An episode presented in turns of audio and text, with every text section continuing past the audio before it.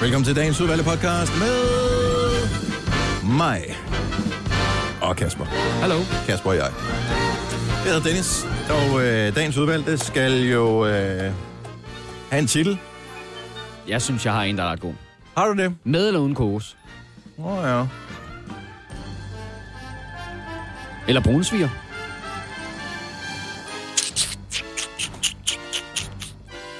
Jeg kan ikke rigtig finde ud af, om Mette Frederiksen har forsøgt at fiske min stemme ved at give mig ret i, at der ikke skal flødeskum på Brunsvig. Men hvis det var det, der skulle til, Dennis. For det bliver et rødt kryds. Jeg vil sige, det er i hvert fald, det kan gå være et godt stykke hen ad vejen. Hvis hun samtidig har sagt, at hun havde samme, du ved, musiksmag som mig. Mm. Præcis. Så havde Ja, hun godt lide noget, noget Beatles og sådan noget. Og hvem kan ikke lide Beatles? Det er også det er rimelig safe at sige i virkeligheden. Men er det ikke også det, de skal gøre, de politikere? Start med noget, der er sådan rimelig bredt, og så kan vi stille og roligt bevæge os ned i Lige trakten. snævne ind, ja, ja, ja. De kan også hedde øh, mm, lyden af knas. Den har sådan flere betydninger. En god flaske rødvin. Nå, det taler vi også om, ja. Jeg har faktisk ingen idé om, hvad vi talt om her i vores øh, radioprogram. Det er også Men jeg havde meget øh, god fornemmelse med det. Så selvom vi ikke er så mange, sk- skylder vi måske lige at sige, Sina har ikke, Selina har ikke, og mig, hvad der har ikke. Så kan den også bare hedde den gode fornemmelse.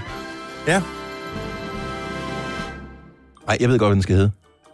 Endelig alene. Ja.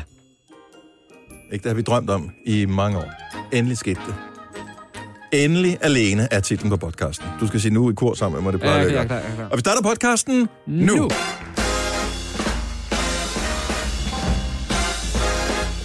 Godmorgen, klokken er 6 minutter over 6. Det er Gonova med ham selv. Ej, Kasper er også. Morgen, Kasper. Ja, godmorgen. Damerne, de skulle, øh, det, er, det er en sløj flok. Hele øh, banden der. Majbert, hun øh, har stadigvæk, hun må ikke bevæge sig, siger hendes læge. Og det er første gang nogensinde, hun har hørt efter, hvad en voksen siger. Så øh, det skal vi jo sætte pris på. Men hun har alligevel formået at bevæge sig ned i stemmeboksen, kunne vi forstå i går. Nå, Eller også har hun brevstemt. og det er det. Nej, det tror jeg ikke. Det tvivler jeg også på. Det Jeg tror, er hun har været dernede. Det er bare, du kan se på folk, om det er sådan nogen, der brevstemmer eller ej. Og det er mig, hvor hun er ikke en, der brevstemmer. Og jeg synes ellers, hun plejer at være sådan rimelig meget on top of things, og god, god tid og sådan noget. Ja, jeg tror også, hun har og- været dernede. Måske. Nå, men så hun er, hun er ude. Øhm, og måske tilbage med en uge, vi ved det ikke. Og så er der øh, Signe. Der er stadigvæk lidt Afrika tilbage. Ja, hun har spist et eller andet dårligt til en fødselsdag. Ja, Eller også har hun spist for meget til en fødselsdag. det er også sandsynligt. Eller også har hun slugt noget af vandet for det der poolparty, som hun skulle holde i weekenden. Ah, ja. Det er også koldt. Er det ikke for koldt til et poolparty? Ej, de har jo opvarmning jo. Men må ikke den ligger på et par 20 grader? Jeg tror, den ligger på 20. Det er for koldt. Synes du det? Ja, det synes jeg er for koldt. Nå, jeg synes, det bliver, hvis det kommer højere op, så bliver det sådan lidt boblebadsagtigt, synes jeg. Ja, det er lækkert. Det. Hvis det er koldere end Adriaterhavet øh, i juli måned, så bader jeg ikke i det. Ja. Det er en god huskeregel. Ja. Og øh, Selina, jamen hun fik jo leveret sin ølbong i øh, fredags. Så øh, det giver jo sig selv, hun ikke er her i dag. Jeg vil faktisk sige, nu har Selina jo øh, været her forbi holdet i et par måneder efterhånden. Det overrasker mig, at det først sker nu. Ja, men ja, med hendes udsvævende livsstil. Ja, ja, altså jeg vil sige, at det første er den her mandag, hvor hendes weekend trods alt har været lige hård nok. Jeg fik en besked her til morgen fra øh, en af vores lyttere, som er... Nu skal jeg passe på, hvad jeg siger. Umiddelbart ud fra navn og øh, alt muligt andet at dømme uden for ølbong alderen. Okay. Så han er ikke, han er ikke ølbong målgruppen. Han har været måske. Jeg ved det ikke.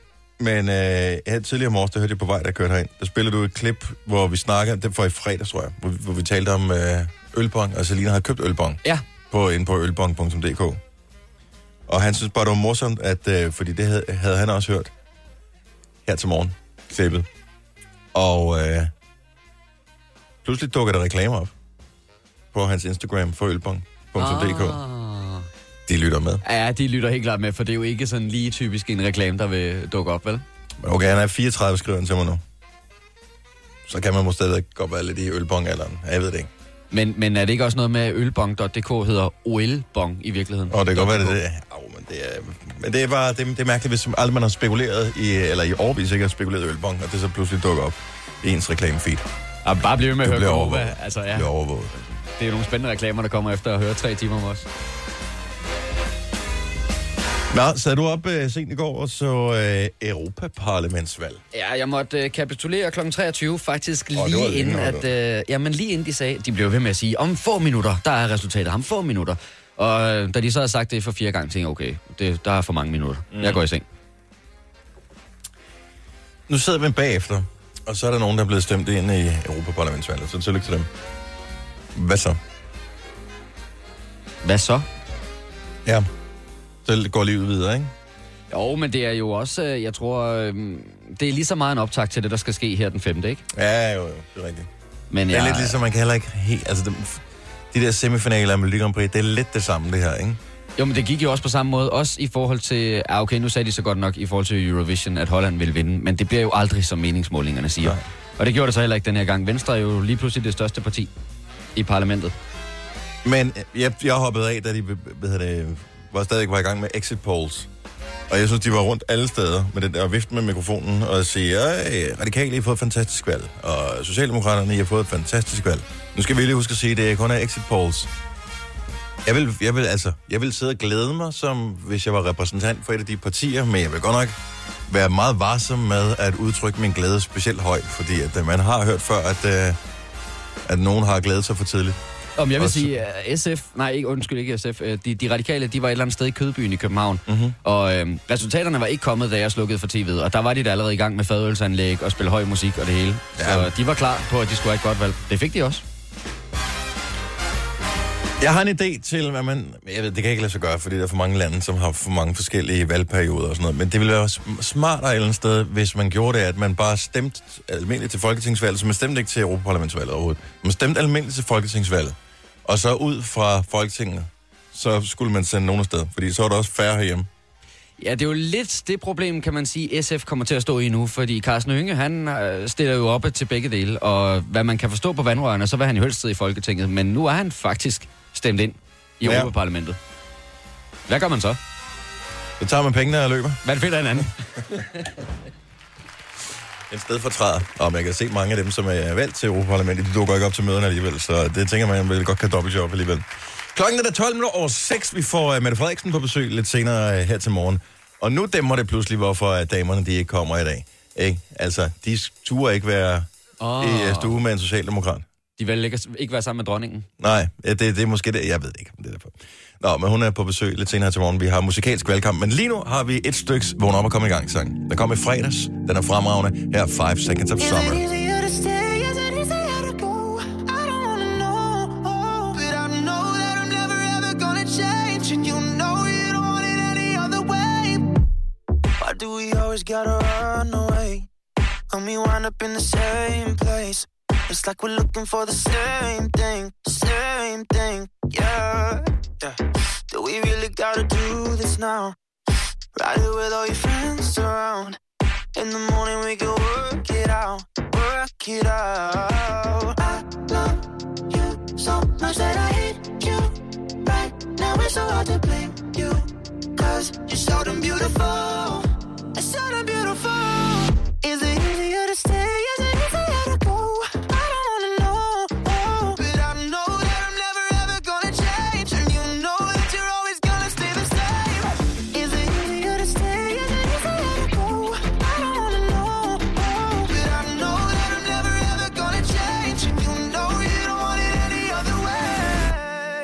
Every time that you say you're gonna leave, that's when you get the very best of me.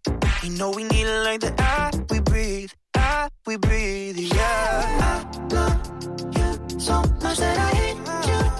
Right now it's so hard to blame you, cause you're so damn beautiful. It's so damn beautiful. Is it easier to stay?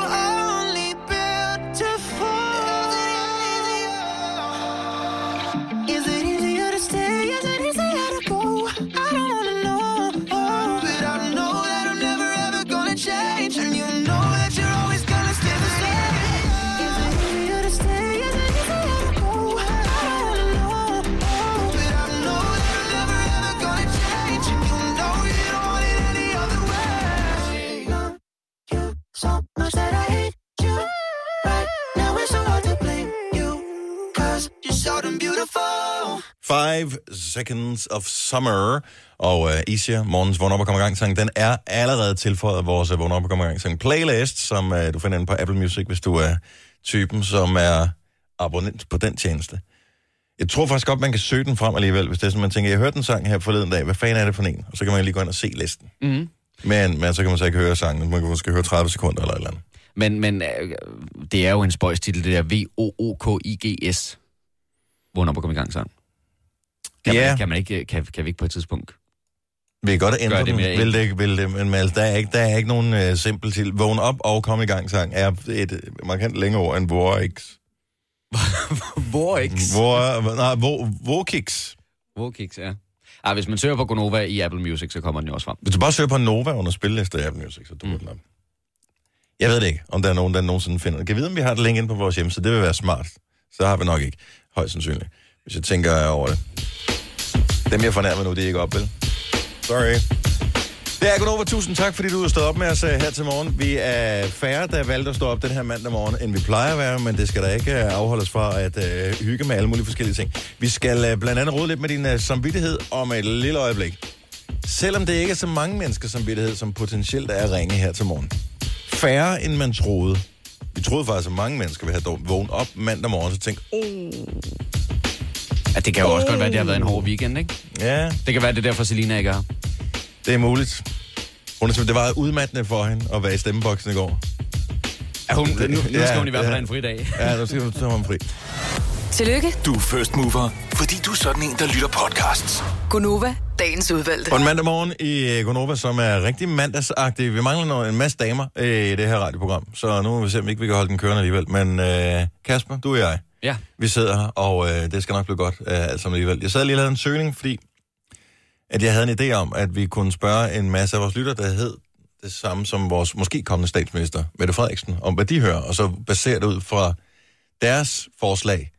Fordi vi gætter jo på, hvad Mette Frederiksen hører af musik, når hun kommer og besøger os klokken halv ni her til morgen. Nå, så du tænker, hvis der var en koncert, så var det alle Mette Frederiksen, der gik til den koncert?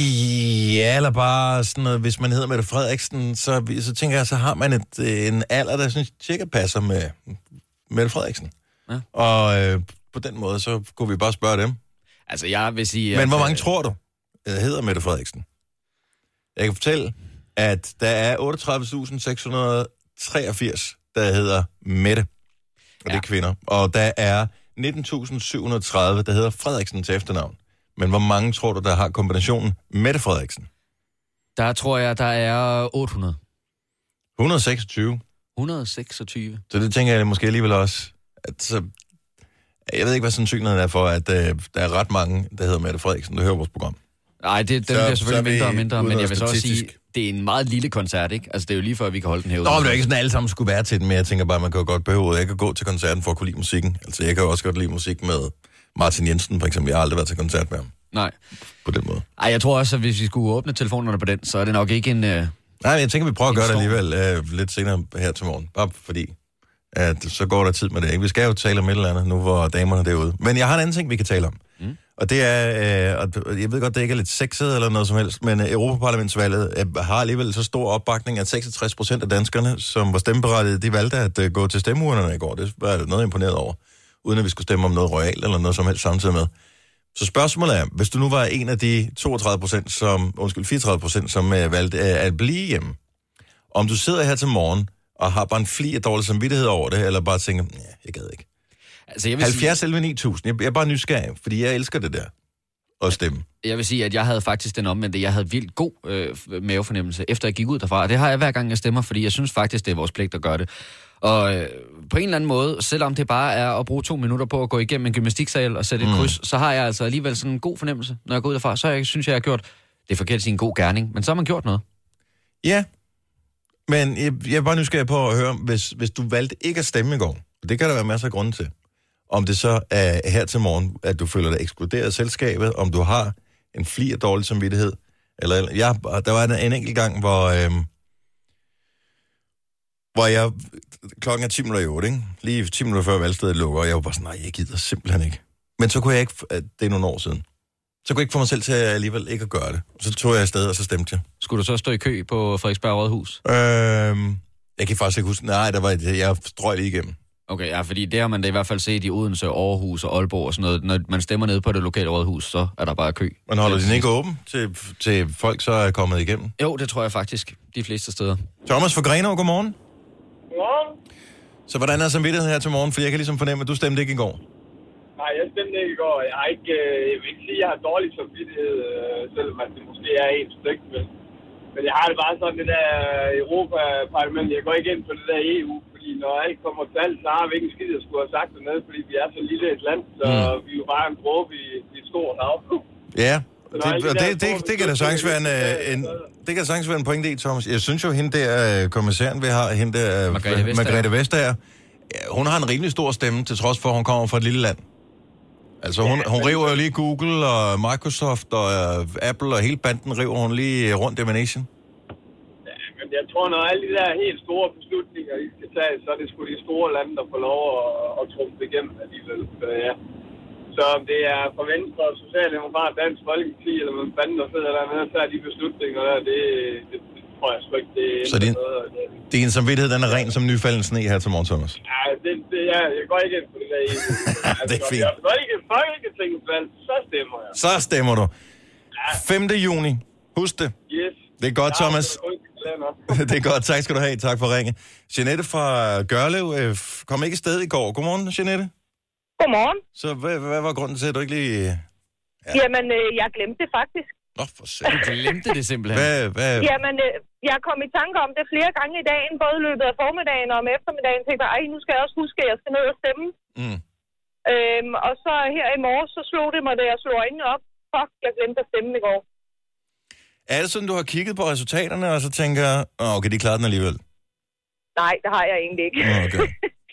Men alligevel et eller andet sted, så synes jeg, vi har vores pligt til at gøre det igen, fordi så, har vi, altså, så kan vi ikke øh, brokke os over, hvis der vi ikke går ned og, og, og gør bare et eller andet ved det, vel? Nej, præcis. Øhm, Men, så, men, så, så jeg havde lidt dårlig samvittighed over, at jeg faktisk ikke fik det gjort. men Jeanette, jeg bliver simpelthen nødt til at spørge dig, hvordan kan du gå igennem sådan en søndag, uden at kigge i aviserne, og uden at åbne for tv eller noget som helst, og så simpelthen glemme det, fordi det har jo været overalt. Fordi jeg har så meget andet at tænke på, så øh, Livet. jeg, jeg ser sjældent nyhederne faktisk. Nej. Øh, jeg hører øh, Pronova hver gang, jeg kører på arbejde. Det er vist også det. Ja. ja vi sendte jo... Øh... Vi, vi, var, vi var færdige, da, da du skulle mindes om det jo. Ja, men øh, så den, den, den, husker jeg, altså også at lægge det på en søndag, og man skal gøre klar til, at man skal op på arbejde. Ja, og, hvad fanden er nu også det for noget? altså, kunne de have lagt det på en hverdag eller et eller andet, så havde jeg måske husket det. Når man alligevel skal over på skolen og hente ungerne, så kan man lige stemme, når man alligevel er i gang. Lige præcis. Ja, det havde været meget nemmere. Nå, men du får en, ja. øh, en chance igen 5. juni, så er det øh, folketingsvalget, så, øh, Ja, der skal jeg stemme. så må du gøre brug af din ret det, der. glemmer, det glemmer jeg ikke. Det er godt. Jeanette, have en dejlig dag. Jo, tak, og i lige måde. Tak skal du have. Tak. Hej. Du har magten, som vores chef går og drømmer om. Du kan spole frem til pointen, hvis der er en. Gonova, dagens udvalgte podcast. Mandag morgen, det er Gunova. Godmorgen. Tak fordi du er med her til morgen. Øh, det øh, er jo med til at gøre det lidt mere udholdeligt, nu hvor damerne de ikke har givet at indfinde sig her til morgen. Det er, det første gang nogensinde, tror jeg. Vi har aldrig sendt sammen, os to. Vi er, vi er totalt kvindefri. Næsten. Vi har vores praktikant Maja med. Så mm. Øh, lidt østrogen skal vi nok få pumpet ind i programmet her alligevel. Skal vi have en ind i studiet en gang imellem, bare for at få lidt ind? Bare, bare lige for en sikkerheds skyld, så vi... Øh... Nej, jeg vil jo gerne give et stort øh, thumbs up til alle de mange danskere, som i går stod ved valgstederne og var vagter, eller var øh, nogle af dem, som talte stemmer op efterfølgende. Det imponerer mig bare altid, at øh, det går ret smooth. Altså, jeg tror, da, da jeg øh, lukkede mine øjne, der tjekkede jeg lige nyhederne den sidste gang inden, og der var optalt sådan noget 97 procent af stemmerne omkring klokken godt 23. Okay. Og hvis 66 procent har stemt, jeg ved ikke, hvad det bliver gjort op i, i 100.000'er. Men, ja, men øhm, det kan jeg sige dig faktisk helt præcist, hvis du kunne tænke dig at vide det. 2.756.993. så mange mennesker har stemt. Ja. i går, og det er blevet talt op med det samme på dagen. Det synes jeg fandme er imponerende. Det er, det er mega stærkt arbejde. Så, øhm, så godt gået til alle dem, som er med til at støtte op og bakke op om øh, demokratiet. Jeg ved godt, mange har sagt, at det kunne være fedt, hvis man havde en app og sådan noget. Nej. Der er stadig Nej. ikke noget over at gå ned og så hive klædet for, ikke? Og så sætte sit kryds på den der... Det virker bare som om, at det, der er lidt mere styr på det, når man gør det på den måde. Og vi ved hver eneste gang, at der kommer et statsligt IT-system, er man altså, hvis, hvis de siger, okay, til næste folketingsvalg, så har vi en app klar, du kan stemme på. For det første er den først klar til næste, næste altså om otte år. Og for det andet, så kommer det til at koste 15 milliarder eller eller andet at lave den der app. Og vi er gået helt væk fra det styresystem igen. Uh, nej, det er fint at gå ned og skrive på et stykke papir. Jeg vil så til gengæld sige, at øh, jeg tror ikke, øh, der hvor jeg stemte, at de var helt forberedt på, at det var til 66 procent af os, der ville møde op, for der var ikke mere Quality Street, da jeg kom hen ved 12-tiden. Der var det allerede tomt i skolen. Nej, jeg, jeg kig, der var noget i skolen, øh, der hvor jeg, jeg skulle stemme. Og jeg kiggede sådan på det, og så tænkte jeg, men skal man have sine børn med ind, før man må tage noget? Altså, det, det var sådan, de kunne godt lige have, du ved, sådan lige nikket en gang. Jeg ved, når jeg var først derhen klokken 4 måske. Der, der, er de, der, der gider man ikke at small talk mere. Der er de siddet og, og været der siden valgstederne er åbnet, ikke? Men ja. det er jo godt lige at lave sådan en, du ved, bare lige sådan en anerkendende nik, eller sådan en lille blink, hvor man, du ved, hvor man lige holder øjenkontakt, og så kigger man lige ned på skålen og så op igen. Bare sådan, du må gerne. Men, fordi der var to forskellige slags. Der var både nogle bolcher og noget chokolade. Ja, der var kun Quality Street, eller det havde der været, der hvor jeg var. Der var kun det... Var der nogen, der havde lagt efterladte. papiret Ja, tilbage? der var nemlig kun papir nede i den der skål. Ej. Nej, ja, det er 19. Men uh, 66 procent, der var også flere, end de regnede med, tror jeg. Ja. ja. Ja, så jeg tog ikke, øh, jeg tog ikke noget. Til gengæld så spiste jeg øh, marabu til aftensmad. Så det var også godt nok. Hvordan køber du i øvrigt også Quality Street ind til... Øh, hvis der skulle komme 100 procent af dem, der møder op, hvor meget Quality Street skal man så egentlig købe? Ej, men de kan vel gemme øh, eventuelt overskydende Quality Street til næste øh, afstemning. Altså, det er jo lidt... Det bliver en virkelig mager hvad hedder det, øh, omgang, når, når du skal afsted og stemme den 5. Så ved du selv, om du kommer til start, så er der ikke mere. Hvor, hvor politisk ukorrekt vil det være, hvis de kører til Tyskland og henter det? Ej, det er et EU-valg, så hvis ikke man må køre til Tyskland og hente det til et EU-valg, så ved jeg ikke, hvornår man må. Nå, men øh, nej, det var i virkeligheden bare lige for at give lidt ros til alle, som, øh, som hjælper på sådan en stor aften med at tælle op og, og sådan noget. Det er sgu alligevel noget. Altså alle, der har skulle tælle kasseapparat op, eller har skulle tælle, du ved, pengene i sparebøssen op, eller et eller andet, ved, at man står, man har totalt styr på det, og sådan noget, så er der lige pludselig en, der siger... Øh, siger et, et random tal, pff, så forsvinder alt ind i hjernen. Ja, ikke? Altså, ja. ens koncentration bliver bare brudt sådan der, og så er det bare, fuck. Og så kan du stemme, øh, hvad det, begynde at tælle op forfra. At der er ikke en, der lige skal smide en joke, når man er sådan halvvejs i gennem på. Nej, overhovedet ikke. Ja, det er sejt arbejde. Jeg har et, øh, et vedmålsmæssigt spørgsmål, som jeg godt kunne tænke mig at bringe på banen her. Og det kommer sig af, at jeg fik en besked her for nogle uger siden øh, fra et par lytter af programmet, faktisk et, et ægtepar, som så har siddet og set øh, tv på et tidspunkt. Så det sidder en aften og ser tv, og øh, de ser Kanal 5, og så kommer de til at diskutere, om det er mig, der taler mellem programmerne på Kanal 5. Og der er der så øh, en af de to parter, der skriver til mig, øh, er det dig, der taler? Det har vi kommet til at vide om. Og så skriver jeg, hvad hedder det, ja, det er det. Øh, af ren og skær nysgerrighed. Hvem vandt vedmålet, og hvad ved de? Det var så hende, der vandt øh, vedmålet, og øh, de havde været en god flaske rødvin. Okay. Og så lod jeg den egentlig bare ligge der. Øhm, og det er også dumt, hvis man har fælles økonomi og bor sammen, og Ja, en flaske rødvin, så er det ja. sådan lidt noget. Men jeg tager penge fra kontoen og køber til. I don't know. Men så spekulerede jeg over, hvad er en god flaske rødvin? Og der kunne jeg da godt tænke mig, hvis der var nogen, der kunne komme med et kvalificeret svar på 70 11 9000. Fordi jeg ved ikke, hvad en god flaske rødvin er. Er en god flaske rødvin et spørgsmål om, at den har et, et minimumsbeløb? Er det det, der gør den god? Er en god flaske rødvin det, at den har fået nogle stjerner i politikken? Mm. Er en god flaske rødvin, at den står på øh, hylderne sådan i øjenhøjde nede Netto? Det er typisk det er de bedste varer, ikke? Ja. Hvad er en god flaske rødvin? Det Fordi er- det kan vel ikke være den, der vinder vedmålet, der bestemmer, hvad en god flaske rødvin er. Fordi så vil jeg da kun kunne lide pingu eller et eller andet. Men skal man... Ja, wow. Men skal man så ikke øh, gå ud fra, hvad den, man ved med godt kan lide? Og så betragte det som en god flaske rødvin? Hvis Ja, det men så der er- kunne jeg da lynhurtigt, hvis jeg havde tabt et vedmål i ren og skær bitterhed, sagtens lige noget værre revpis. Hvis Det det, er det kostede 30 kroner. Jamen, det er måske egentlig meget godt at få på plads, for jeg har selv et vedmål med en af vores kolleger lige i øjeblikket, om øh, hvem der bliver den næste Brøndby-træner. Det er jo ikke blevet offentliggjort. Og der er også en Har I været en, en god flaske rødvin? Jeg er ikke sikker på, at god kom med ind over, men i hvert fald en flaske rødvin. Det er en klassiker, det der. Vi har Ja. ja. været en god flaske rødvin. Erik fra Aalborg, godmorgen. Ja, godmorgen. Så hvis man ved en god flaske rødvin, hvem bestemmer så, hvad en god flaske rødvin er? Jamen, det, det gør øh, det er lidt forskelligt. Mainstream, så er det en Repasso, vil jeg sige. Det er en fattigmands Amarone-vin. Mm-hmm. Men hvis at jeg er uddannet i dansk supermarked, og det der, der er noget, der hedder space management. Så det, der er midt for, midt for på en hyldemeter, Mm-hmm. det er det, der er den største setup med den største avance. Og det plejer som regel også at være det, der er den bedste vin. Okay. Så hvis ikke man er helt sikker på, hvad det er, man har tabt i et vedmål, og står nede og skal hente det, så midt for, midt for i vinafdelingen, det er den, du skal ja. Købe. Det er en god flaske rødvin. Ja. Ellers så skal man bare huske på Ripasso. Ripasso. Repasso. Øh, Lige præcis. Kan en god flaske, nu spørger jeg, for det lyder som om, du har styr på det, ikke? Kan man ja. Sige, altså hvis jeg nu havde vundet et vedmål, og vi havde været en god. Ja. flaske rødvin, vil det så være okay for mig at være fornærmet over at modtage en, i anførselstegn, god flaske rødvin med skruelåg? Kan en god flaske rødvin have et skruelåg? Det kan den, det kan den godt. Men, så er vi lidt ude på et overdrev, hvor man ikke helt anerkender, at den anden har vundet over en, ikke? Jo, så er vi, der, så er vi derude. Der plejer at være lidt for meget garvesyre i de der med, med skruelov. Nå, men hvad så med en papvin? En papvin kan være rigtig god, Nå, for fanden. Ja, men det er jo... men så, er man, men så er man ikke konservativ. Nej, det, det ved jeg ikke, om jeg er. Man kan heller ikke ved en flaske rødvin, og så komme med en papvin. Det kan man jo ikke. Nå, men der, er jo, der plejer jo som regel at være 3 liter i den, så er det jo bare at Ja, dobbelt op så på, det- på det gode. Ja, det er jo så spørgsmålet, om man så kan, kan vente den på den måde. Der. Men der, der er nogle gode pointer her, som jeg i hvert fald vil overveje, hvis jeg nogensinde skal ved en god flaske rødvin af. Tak skal du have, og have en god mandag. I lige måde. Tak, hej. Øhm, Sofia fra Vissenbjerg har sådan med, med specifikt bud på det her. Repasso bliver nævnt igen. Godmorgen, Sofia. Morgen. Så øh, hvis, man, hvis du vinder en god flaske rødvin, er det sådan, at du allerede inde i hovedet ved, det er den her, jeg tænker på, jeg gerne vil modtage? Ja, det er det. Med mindre, at jeg ved, at øh, den, jeg har tabt til, øh, rigtig godt kan lide øh, noget spansk eller noget andet. Mhm. Men hvis det var mig, så var det... Altså, det ville da være foretrækt, hvis det var en lækker Amarone. Men jeg vil sige, at det passer, det kan også godt gå an, og den kan man også godt få sådan op i et lidt højere prisleje. Og hvad er et øh, lidt, altså, hvad vil være okay, hvis du vandt vedmålet?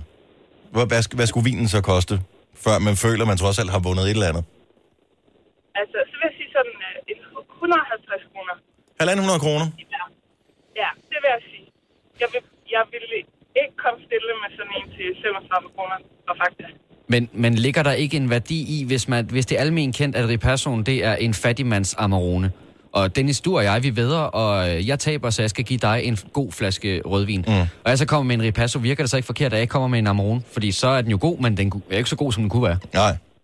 Jamen, jeg vil sige, nogle gange så synes jeg faktisk, at Ripassoen kan godt være lidt bedre end en Amarone, fordi Amarone kan godt være lidt stærk, hvis det er, og hvis det er at modparten ikke så godt kan lide den type vin. Så, så Men der er vi jo det igen ude i, uh, Sofia, at nu begynder du at fortolke på, hvad der er godt, ikke? Hvis jeg nu synes, noget andet er godt. Hvis jeg nu, Jo, hvis jeg nu det synes, det smager bedre, hvis jeg ved, der koster 250 kroner, så... Altså, Jamen, det er jo det. Men der er jo også nogen, der godt kan lide frikadellerødvin. Altså, som ikke smager så meget. Nu er jeg ikke manden, der er kunstig, hvis du serverer vin for mig, især ikke, hvis uh, jeg har vundet. Men, uh, det var bare, men Repasso bliver nævnt flere gange nu her i forbindelse med at vinde en god flaske rødvin. Så jeg, jeg synes i virkeligheden måske bare, at vi skal ændre det til, at uh, skal vi ved en flaske Repasso. Det lyder også sejre. Ja, det, ja, det gør det faktisk. Jeg er enig. Hvor, hvor billigt kan man få en Repasso? Sådan 75 kroner. Okay, så ved vi en dyr flaske Repasso. man skal have et eller andet ud af det. Eller noget i den stil. Ja, præcis. Ind på Vivino og find den dyreste repasso. Det er den, vi ved. Sofia, tak for ringet. Ha' en dejlig mandag. I lige måde, hej. Hej. Gunova, dagens udvalgte podcast. Hallo. Det er den 27. maj. Dagen efter Europaparlamentsvalg. Det er Gunova i din radio, og klokken er 8 minutter over 7. Normalt vil øh, en eller anden ung kvinde sige et eller andet nu. Men det kommer ikke til at ske i dag, medmindre du ringer til os, så er en ung kvinde og siger et eller andet. For øh, Majbrit, som er den ældste af de unge kvinder, hun øh, er her, ikke? Signe, som er den anden ældste af de unge kvinder, hun øh, er her heller ikke. Til gengæld, så er Selina, som er den yngste af de unge kvinder, og slet ikke. Nej. De øh, to af dem ligger med mave under, den sidste var kalkuleret, ikke med mig, Britt. Vi vidste godt, hun ikke ville komme. Ja, jeg var, var lidt i tvivl med mig, det, fordi øh, hun kedede sig godt nok. Altså, jeg har sendt øh, radio sammen med mig i over seks år nu. Og øh, vi taler meget sammen. mm. i løbet af programmet her. Det er meget sjældent, vi sms'er sammen. Men her på den seneste uges tid, der har vi sgu alligevel øh, udvekslet lidt af hvert på sms. Og der kan jeg godt mærke på hende, at øh, øh, hun kan ikke holde ud det der med, at hun ikke må noget. Er hun blevet rigtig mild og blid nu? Eller Ja, men det, der var sjovt, når vi havde, øh, jeg, kan, jeg kan aldrig huske, øh, nogen, af, af samtalerne, vi har, er i vores fælles sms, Gonovas sms-tråd. Så mm. det var så noget af det i går med Europaparlamentsvalget. Hun har taget sådan en uh, kandidattest eller andet sted for at finde ud af, hvad hun skulle stemme, ikke? Og øh, så synes jeg, det var meget sjovt, at øh, det, som kandidattesten kom og fortalte til hende, resultatet var den, den, som hun var mest enig med, er jo parti, som hun siger, jamen dem er jeg jo slet ikke enig med. Og, øh, og det understreger jo bare endnu en gang, at man skal ikke lyve i det der undersøgelser. Altså, det er lidt ligesom at forsøge at sidde og regne ud i, hvem fra Beverly Hills er du testen, og så gå så meget efter at blive Dylan, at øh, man forsøger at svare alt muligt med læderjakker og, og Porsche og sådan noget. Og, og så ender man med at, at blive Kelly i stedet for. Altså, det, det, det, det kan du bare ikke. Om nu kan vi jo ikke, vi kan ikke nævne nogen partier, men jeg læste godt den der, og jeg stussede over, at det vel faktisk er de to modpoler. Altså hun, hun har taget en kandidattest, der har sagt, hun skal gå vest, og så har hun valgt at gå øst, da hun gik ind i stemmeboksen. Ja. Men jeg ved ikke, det kan også være, at hun stadigvæk er, fordi hun får noget rimelig kraftigt smertestillende, så det kan jo også være, at øh, hun stadigvæk er på det. Så giver det måske meget god mening, det som uh, kandidattesten kommer og forklarer. Men hun, altså det er jo også svært. Nej, men jeg vil sige, jeg tog også på et tidspunkt en kandidattest, og ja, jeg var måske ikke så opmærksom på, hvad det lige var, jeg trykkede. Det gik lidt hurtigt, jeg skulle lige prøve det. Og øhm, så kom der et resultat frem, som jeg heller ikke kunne forestille, dig, forestille mig at stemme på. Og så får jeg så lidt, nej, nej, nej, nej, det er ikke mig, Tog det du der. den så igen, eller hvad? Så tog jeg den igen, og så synes jeg, det var lidt mere øhm, retvisende billede. Men, men det er sjovt, fordi for mig blev det også sådan lidt en status-ting. Jeg skal ikke, øh, og nu nævner jeg heller ikke nogen papier, øh, partier, men nej, det er, ikke, det er ikke mig, det der.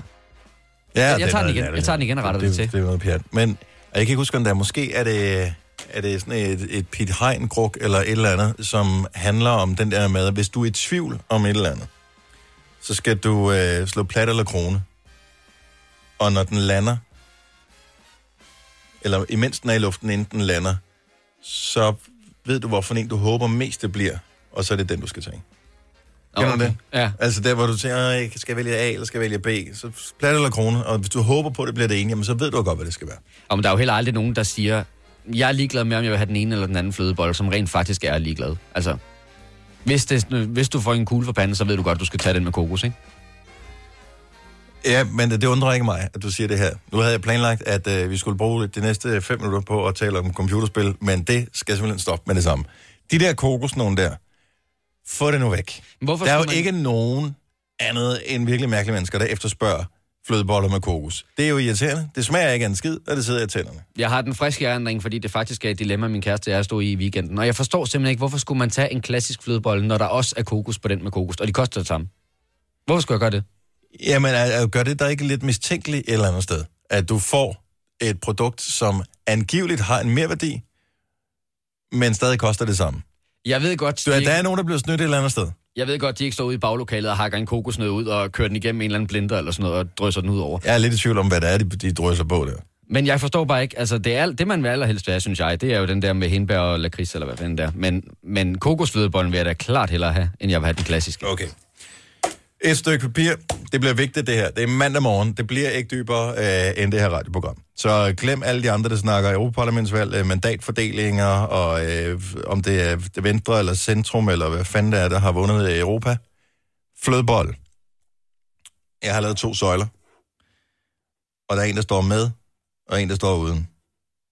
Eller i virkeligheden skulle der ikke stå uden. I virkeligheden skulle der bare stå rigtigt. Lynhurtigt afstemning. Bedst ud af 10. Skal der være med eller uden kokkers på flødebollen? Jeg synes jo, det... Og så synes jeg, at producenterne skal rette sig efter det, der kommer frem til resultatet her. Igen, ingen cherrypicking. Jeg tager bare 10. Nu er det bare min egen lille filosofiske tankegang. Jeg synes, det siger mere om dig som person, hvis du vælger den klassiske i stedet for den med kokos, end det gør, om du stemmer rød eller blå. Det er jeg faktisk ligeglad med. Det er et spørgsmål, du lige kan notere ned, når vi får Mette Frederiksen på besøg lidt senere her. Er der Hun er så meget ikke en kokosperson. Altså meget kan man fandme beskylde hende for, men jeg tror ikke, nej. det? Et Okay. lille eksotisk touch, det tror jeg da godt, hun vil have. Patricia, godmorgen. Godmorgen. Med eller uden kokos? Det skal selvfølgelig... Og den blev nødt til lige at gentage, du faldt ud, men jeg tænker, det er måske telefonsystemet, som øh, har censureret et virkelig dårligt svar. være med Ja, kokos. Med det skal kokos. så. Det Far, skal det far, far er skuffet, Patricia. God dag. Ja, i lige måde. tak, hej. Ditte er med os også. Godmorgen, Ditte. Godmorgen. Med eller uden kokos? Absolut med. Åh, oh, hold dog kæft, mand. Det er de morgenfriske, der gerne vil have det var noget af svar. Prøv at, det, er, det er jo alle, der har siddet blevet, det er jo alle kokoselskerne, der er gået sammen nu. Har I, har I sådan en sms-tråd kørende, hvor I sms'er til Ja, hinanden? vi har en kokostråd kørende, ja. det, det er på typ, jeg vidste det. Jeg vidste det. Kokostråd. tak, Ditte. Han god morgen. I lige måde. Tak, hej.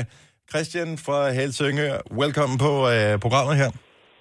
Jo, tak. Med eller Vi uden? er to i bilen, der siger med kokos. Ja, nu er det kun, vi tager kun dig med, fordi ellers så, så, ja. så vinder I for hurtigt. Ja, det er det. What the fuck? Altså, hvad sker der? Men selvfølgelig sidder du sammen med, med en i bilen, som godt kan lide med kokos. Det kommer ikke sådan noget chok, jo. Nej vel? Nej. Det er jo også for at have god er stemning. Have god stemning hele vejen til arbejde. Man ved, det er jo et dilemma, det her. Ja, ja, det er det. Ja, men I kan ikke dele med en bakke kokos, øh, hvad hedder det, eller en bakke flødeboller nogensinde. Hal, Og- halvdelen vil være tilbage. En til ham og resten til mig. Altså, jeg siger jo ikke, at jeg ikke kan spise en klassisk flødebold. Jeg vil da klart hellere have den med kokos. tak skal du have, Christian. God morgen. Vi tager øh, en tur til Odense. Der må være et fornuftigt menneske. Godmorgen, Jacob. Morgen, det skal være med. Med kokos. Jeg, er- jeg, er, jeg er chokeret. Jeg, jeg er rystet i min grundvold. Jeg er simpelthen rystet. Tak, Jacob. God morgen. Godmorgen. Nå, nu har vi taget fire. Skal vi... Øh, fem. Det kunne jeg også se på linjen. Det er nummer fem, vi nåede selv. Louise fra Østbjerg. Godmorgen. Godmorgen. Med eller uden? Med. Selvfølgelig. Med kokos. Jeg vil sige, at kokos står til et forrygende valg. Alle Det er mandater. Ja, det er en jordskredssejr, vi har her. Hold nu kæft, mand. Nå, men øh, der kan jo stadigvæk komme øh, fornuftige mennesker på øh, den sidste del af det her. Tak, Louise. Ha' en rigtig dejlig mandag. Lige måde. Tak, hej. Linje nummer 6, Allan. Godmorgen. Godmorgen. Med eller uden? Jamen Dennis, du taber den her kæmpe store med, selvfølgelig. Åh, oh, hold da op, mand. Jeg kan bare høre, at den her sms-tråd, den er så meget op at køre. Den er helt jamen. op at køre. Altså, vi er, vi er jo on fire, også med kokos, ikke? Det tror jeg i hvert fald. Det er også det eneste med en øh, flødebold, der er ved at brænde. Det er jo faktisk kokosen, når du siger at være en fejr. Men uh, tak for det, Allan. Han god morgen. Uh, det var seks, så skal vi på linje nummer 7. Nykøbing Mors. Maja, godmorgen. Hej. Det er selvfølgelig uden... Oh my Nå, der var en god! enkelt. Der var en enkelt. Sådan der. M- Maja, vi må starte en sms-tråd, du og jeg. Ja. Det bliver kun også indtil videre. ja. Tak for ringet. tak. tak, hej. Simone fra Næstved på linje nummer 8. Sådan der. Godmorgen, Simone. Morgen. Altså, hvis du er en fornuftig stemme, så kan vi nå at, at rette lidt op på misæren, men uh, vi er meget bagud også med uden. Ja, men jeg siger med. Åh, oh, for helvede. Hvorfor er det... Er der så mange mennesker, der har haft en traumatisk barndom, at de blev nødt til at, pine sig selv endnu en gang med at få en flødebold? Med kokos. Jeg synes bare, jeg synes bare de smager bedre med kokos. Altså, hvis jeg skulle uh, slibe et gulv af, så ville jeg lige kunne bruge kokosen der, men ellers ikke. Altså, jeg synes, den uden kokos, den er kedelig. Mm, det er den bedste. Men jeg tror også, at der er langt flere, der godt kan lide Bounty. For jeg tror, det, det er lidt det samme. Bounty er ikke engang top 5, tror jeg, på bars i Danmark. Ah, men nu kan du se Den tager vi en anden gang. kokos. Ja. Tak. Ha' en god morgen, Simone. Øhm, nummer 9 er vi nået til. Ditte fra øh, Hårlev. Godmorgen. Godmorgen. Skal der være krømmel eller ikke krømmel på banditten, som man siger? Skal selvfølgelig ikke være kun. Det er nemlig rigtigt, Ditte. Vi Vi- kan bare dele en kasse flødeboller uden kokos. Jamen, hvad, hvad, altså, jeg forstår ikke, hvis det her står til troen, ikke? Så er fordelingen af flødeboller i flødebollekasserne jo helt forkert. Fuldstændig. Fuldstændig. Der må godt nok Men du være... ved godt, at, at uh, Spangsberg, de har jo uh, forretning meget tæt på, hvor uh, du Ja. ja. arbejder, og også jeg arbejder. Ja. Så uh, der kan man jo lige drible ned og hente en kasse uden Ja. ja. kokos. Med vilje ved jeg ikke helt præcis, hvor det ligger henne. Jeg er ikke sikker på, at jeg vil kunne administrere den viden, så derfor så holder jeg mig væk. Ja, det er en god idé. Nå, men der kommer en streg mere på den rigtige side. Tak skal du have, Ditte. Ha' en god dag. I lige måde, tak. Tak, hej. Og lad os lige tage en øh, sidste bog her. Øh, Heidi fra Mors. Godmorgen. Godmorgen. Med eller uden krummelure? Absolut uden Sådan, tak skal du have. kokos. Det er noget, fanden har skabt. Ja, men der er også nogen, der ikke kan lide bananer, ikke? Men alligevel, så er de ret Jamen, det er gode. Nu er der Ja. ingen grund til at sidde og begynde at blande frugt ind i det her. Øhm, men det er bare det der med, at det sidder i tænderne. Det har ikke rigtig nogen smag. Det er, øh, nej. Det giver lidt knas i Det den flødebolle. sted kokos, det hører hjemme, det er på en drømmekage. Der er vi fuldstændig enige. Yep.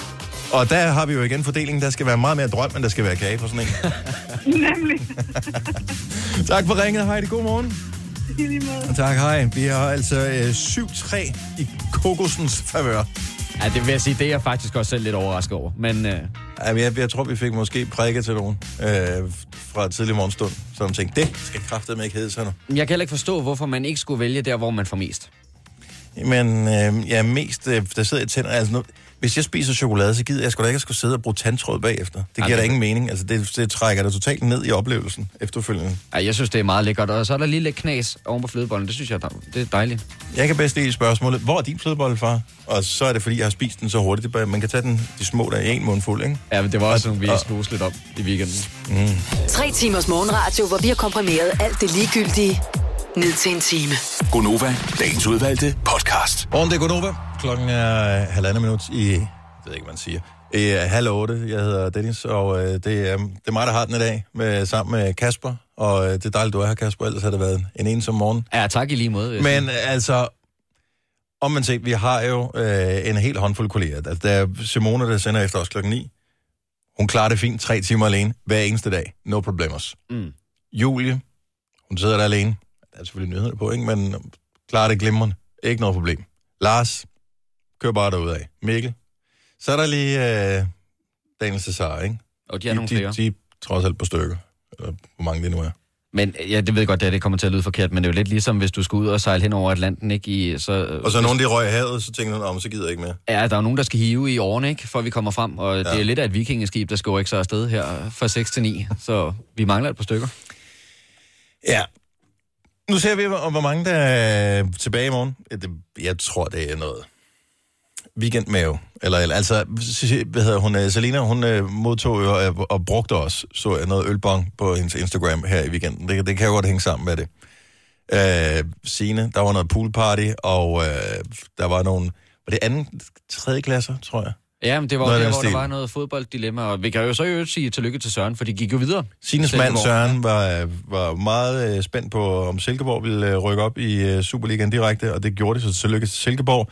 Viborg øh, vandt også deres kamp, som de skulle, så derfor så skal de spille playoff om at komme i Superligaen, så det kan være, at vi får øh, to fine jyske byer repræsenteret, som er klassiske Superliga-klubber øh, i næste sæson. Det er ikke afgjort endnu.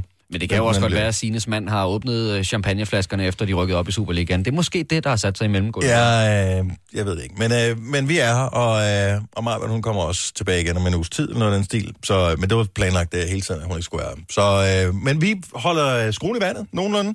Og øh, jeg er bare stadigvæk en lille smule... Øh, jeg gider godt at tale lidt om det der... Øh, det lyder måske umiddelbart kedeligt, øh, computerspil, men det er ikke sådan noget moderne computerspil. Det er klassikerne. Klassikerne, som øh, man måske lidt ønsker, var der stadigvæk.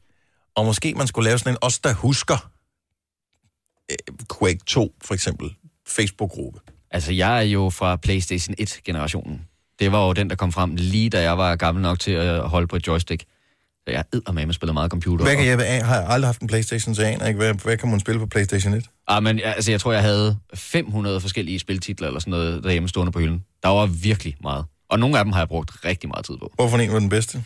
FIFA 1? Øhm, jeg havde, det første FIFA-spil, jeg fik, var 96. Ja. Og øh, det var ikke særlig god grafik til gengæld, så kunne man score fra midten, hvis bare man ramte inden for det rigtige felt. Hvis man bare sparkede fra Ja. midten, så scorede man. Der er det øh, heldigvis blevet bedre. Nu siger jeg lige noget, så vi nogenlunde smertefrit kan komme videre til næste klip. Det her er Gunova, dagens udvalgte podcast. Knap så hyggelig øh, lørdag, jeg havde. For det første gik jeg i gang med at fjerne øh, ukrudt imellem fliserne på terrassen, ikke? Nå. Det er kedeligt, fordi det er ned på alle fire, og så bare gå i gang. Og så er Ha- inde i- på, og så sad jeg og hævde det der op, ikke? Ja. imellem. Det er så fint nok. Så jeg nået cirka en 8. del af det, så stoppede så gad jeg ikke mere. Men så havde jeg købt, ikke den her weekend, men sidste weekend, eller forrige weekend må det så have været, der gik jeg ind på, øh, jeg skulle have købt sådan et café-sæt. Jeg tjekker i butikken, de har det hjemme, det er på lager, super duper. Kører ned i butikken, har I det her? Yes, det har vi. Jeg skal have det udleveret, kommer tilbage igen, og der mangler en dims. Fint. De ringer så til mig og siger, nu er det kommet. Så er jeg nede og hente det lørdag. Hente tingene. Får det hjem, efter jeg har gjort klar på et stykke af terrassen, så tænker jeg, nu kan jeg lige sætte det op her, så kan jeg nyde, for det var pisse godt hver lørdag, ikke? Så, kan Ja. jeg, så kan jeg sidde på, min, på mit nye cafésæt, sidde og drikke en kop kaffe, nyde solen, det bliver så dejligt. Så er der ikke nogen freaking skruer med. Så må jeg ned i butikken igen. Hvad var det, du manglede et bordben, eller hvad? Nej, skruerne. Alle skruerne. Så det, der er sådan en, en plade, som øh, gør, at den kan stå på jorden, og ja. så er der en stang, som er ligesom er bordbensstangen der, men den skal jo monteres med skruer.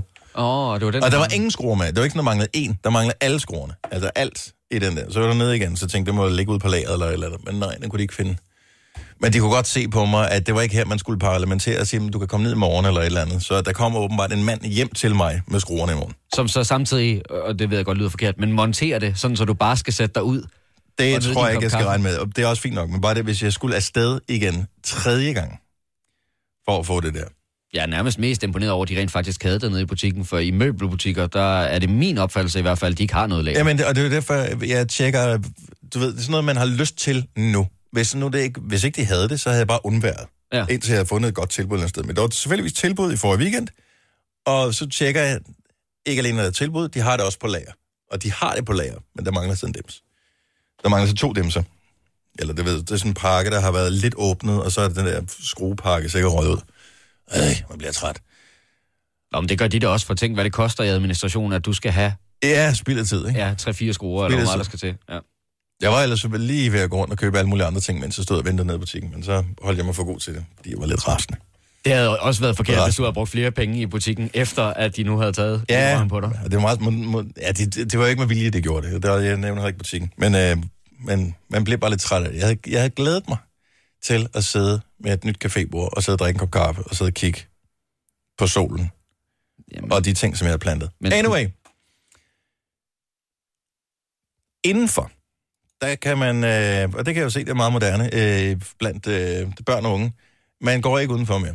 Man sidder meget indenfor med sin skærm af en eller anden, og så spiller man Fortnite for eksempel, eller hvad det nu måtte være. Vi talte her i fredags om, at Sims 4, jeg ved ikke om, øh, er det udløbet, måske vi udløb det i går, eller så er det i morgen, det udløber. jeg tror, det er den 28. i morgen. 28. i morgen. Øh, Du kan stadigvæk downloade Sims 4 øh, kun gratis til din computer, øh, hvis, øh, hvis du savner Sims. Men så kommer vi til at tale om gamle computerspil. Og der er bare nogle spil, hvor jeg, dem gad jeg sgu egentlig godt spille igen. Øh, I sin tid, der var det noget med, at der skulle man ind og betale 20 kroner i timen, tror jeg, der var 25, for at spille på netcafé, fordi det var det eneste sted, der havde computer, der var stærke nok til at klare det her, og samtidig også øh, havde netværk og sådan nogle ting, som man kunne spille online med andre. Det var, nu gør man det jo bare derhjemme, fordi alle har internet. Men Quake 2, hold kæft, hvor har jeg spillet det meget. Og det har jeg jo ikke spillet i rigtig mange år. 20 år eller sådan noget i den stil. Nu bliver det lidt nørdet, men var det den, hvor der var deathmatch med i, hvor man kunne spille med vennerne? Det var øh, både Deathmatch, som var sjovt, men jeg synes, den allersjoveste var, når man kunne spille Capture the Flag, som øh, mange også kender, hvis de er ude at spille paintball, for eksempel, hvor man har to baser, øh, hvor der står et flag på hver base, som man skal forsvare. Ja.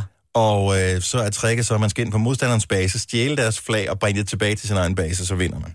Ja, og så Og så spiller, man, jo, så spiller man to hold mod hinanden. og så foregår det jo på et eller andet rumskib, hvor man har nogle fuldstændig vanvittige geværer. Ja, der er nogle sindssyge guns.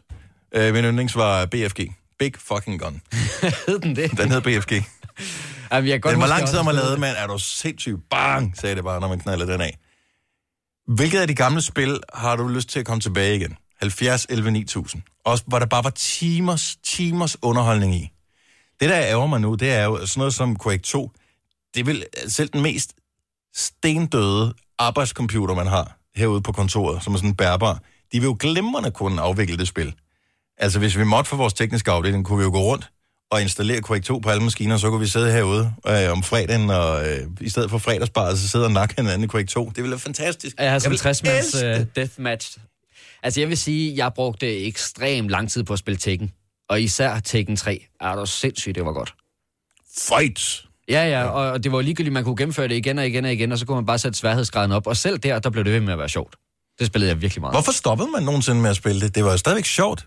Så kom der et nyt spil, og et nyt spil, og et nyt spil, så glemte man det gamle, men det gamle var de bedste, synes jeg. Ja, altså, jeg vil klart sige, at Tekken 3 er sjovere end dem, der er i dag. Altså Ikke? Quake 3, fint. Unreal, fint. Uh, Counter-Strike, fint. Quake 2, amazing. Mark fra Allerød, godmorgen. Godmorgen, godmorgen. Er, er der et spil, som uh, du bare tænker, ej, det gad du godt spille igen? Jamen, det er kongespil over alle kongespil. Det er buble boble. Åh, oh, ja.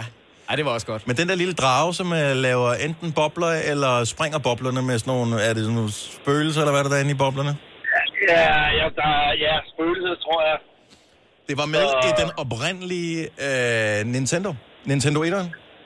Ja, man kunne også få det til... Øh, jeg tror også, man kunne få det til computer engang.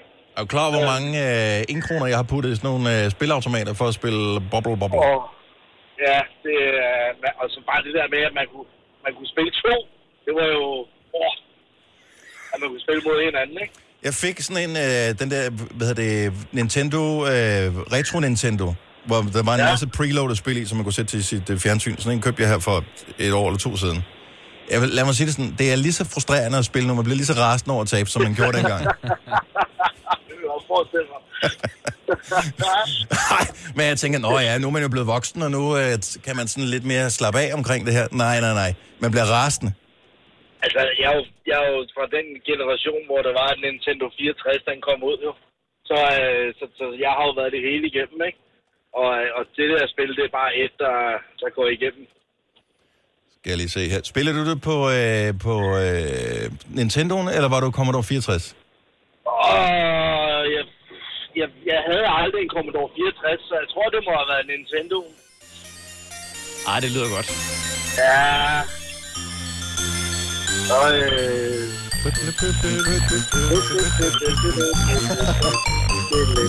Tak for ringe, Mark. Godmorgen. ja, det, det må jeg. Tak. Hej. Hej. Jeg ved, om der er nogle kvinder, der ringer ind på det her. Det er kun er mænd, øh, som kan huske de her gamle spil. Øh, Louis, eller Louis fra Aarhus. Godmorgen. Godmorgen, det er bare Louis. Louis. Duke Ja. Nukem 3D. Det er det fedeste spil nogensinde. Det er så vulgært, øh, at det er kongen. Åh, er det ikke det, hvor at der er et fly, der starter med at styrte ned, og så lander man op på taget?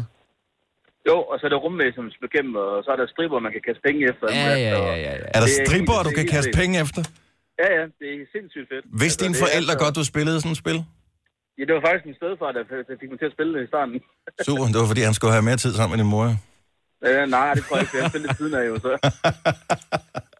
Men det var fedt, der var alt muligt, altså. Det var, det var sådan svært. Og alle hans kommentarer, han havde om der fyren her, det var, de var også helt sindssyge, men det var mega fedt. Hvordan var grafikken egentlig? Øhm, grafikken var bedre, fordi det var før Doom og alle de andre gamle spil, så pixelen var meget bedre, for det var på en PC dengang jo, Mm. da PC'en begyndte at komme frem. Men jeg vil sige, i forhold til i dag, så, så er det jo lort. ja, præcis. Tak for ringe, Louis. Uh, han en rigtig god morgen. Ja, lige måde du. Tak, hej.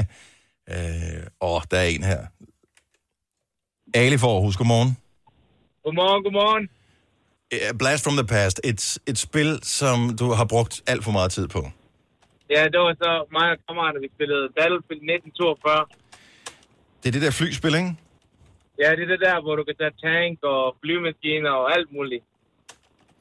Jeg er gang med, om jeg kan finde temaet øh, til den her. Hvad, hvad, hvad spillede du det på? Hvilken, øh, var det på øh, Playstation? Nej, det var på computer. Altså nu, øh, jeg sidder og billede Google søger samtidig. Det er faktisk udmærket. Og jeg øh, får helt, jeg får helt gåsehud, når du spiller det der musik der i baggrunden. Det er meget god grafik, der er på, faktisk. Det er Hvorfor fantastisk. stoppede du med at spille det egentlig? Jamen, det var simpelthen fordi, at øh, jeg skulle begynde at gå ud med aviser og tjene mine egne penge.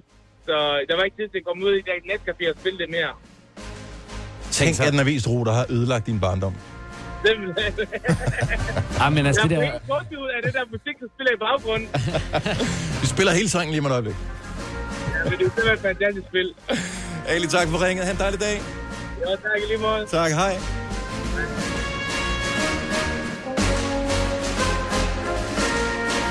Der er en her, jeg ikke kan huske, men uh, Rikke kan måske hjælpe os en lille smule. Rikke fra Frederiksberg, godmorgen.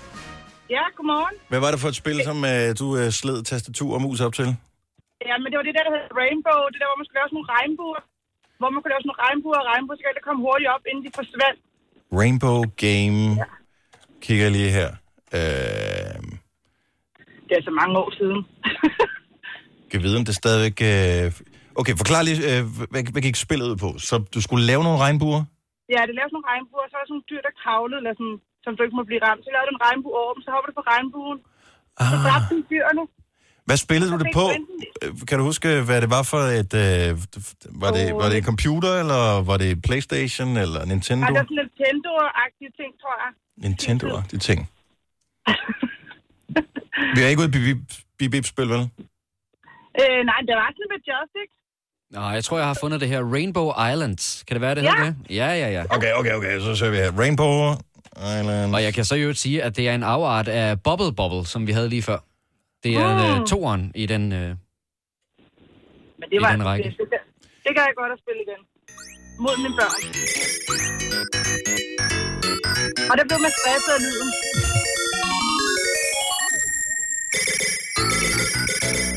Ja, ja, ja. Så blev man mega stresset af lyden, når vandet steg. Altså, når man tænker på, hvor øh, nogenlunde velfungerende øh, vi er blevet at som voksne trods alt, så er det i hvert fald ikke computerspillenes skyld. er du sindssygt? Nå, nu er vi i gang med runde 3 her. Rikke, tak for det. Ha' en god morgen. Ja, lige over. Hej. Tak, hej. ej, det bliver man da helt skør i hovedet af, det der. Fuldstændig. Der er en, som øh, jeg godt kan huske svagt, men jeg ikke kan huske, om jeg har spillet nogensinde. Michael fra Allerød, godmorgen. Godmorgen. Hvad er det for et spil, som øh, du øh, har brugt alt for meget tid på? Outrun. Der hvor du kører den der Ferrari, og så spiller du banen, og så når du går frem, så du vælge, om du vil højre eller venstre, og så findes der jo 8 eller 12 forskellige endestationer, afhængig af, hvad du kører undervejs. Commodore 64 øh, PC, hvad spiller du det på? 64. Okay, så går vi ned på Commodore 64. Loadede man det ind for bånd? Ja. Godt nok, der var den eneste rigtige måde at have en 64. Ja, jeg, var jeg måtte desværre ikke få nogen. Øj, fuck, det har jeg også spillet det her. Men jeg, nogle af mine kammerater havde den.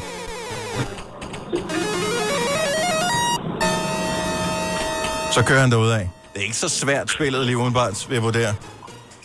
Ej, jo længere frem du kommer i banerne, jo mere trafik kommer der fra vejene.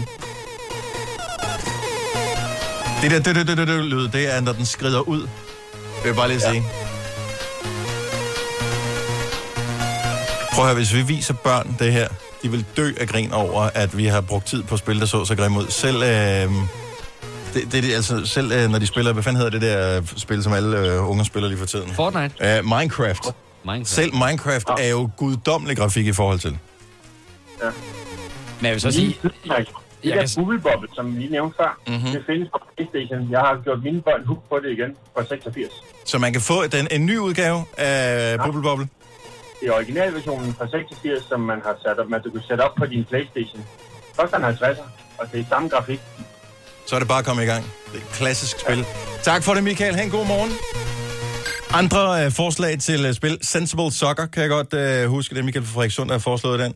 Øh, Wonderboy er en lille smule i tvivl om. Jeg kan huske Paperboy, hvor man skulle levere aviser. Kan du huske det? Hvor Jo, man og kørte skulle på cykel, siden. og så Ja, skulle ja. du levere dem. Det var virkelig et dårligt spil. Så skal man passe på hunden og sådan noget, der kom løbende. Settlers, som øh, var, så vidt jeg husker, sådan et tidligt øh, PC-spil. Og så var der øh, også Winter Games, eller Summer Games til Commodore 64. Winter Games var det der, når man skulle, øh, hvad hedder det, øh, så skulle man stå på langrendski for eksempel, så skulle man køre joysticket fra side til side, Åh, ja. for så er det højre ski, venstre ski, højre ski, venstre ski, højre ski, venstre ski, og så hurtigere og hurtigt til sidst. Og de var kun designet, de der spil, til at ødelægge joysticket så hurtigt som muligt, så man skulle købe nyt. Ja, jeg kan huske, vi stod nede i SFO'en, og så var der en, der havde den ene knap, og en, der havde den anden, og så skulle man bare trykke sådan helt vildt hurtigt hver. Men øh, bare lige et rigtig godt tip, hvis du sidder og har brug for øh, et skud nostalgi en eller anden dag. YouTube er din ven. Gå ind og og indtast spillet, som du spillede meget engang, og find alle temaerne til dem. Det er vidunderligt. Jeg kan se, Okay. at uh, 86 er åbenbart et stort år for uh, computerspil. Der er mange, der er blevet udgivet der. Jamen, det var Commodore 64-tiderne. Ja. Det var det, der skete. Denne podcast er ikke live, så hvis der er noget, der støder dig, så er det for sent at blive vred. Gunova, dagens udvalgte podcast. Nu ses jeg der. Klokken er 8.08. Det var lyden af Majbrits. Indspillet for efterhånden en del år siden. Og det er det nærmeste, vi kommer lige at have hende med her til morgen. Hun er øh, stadigvæk derhjemme og hvile.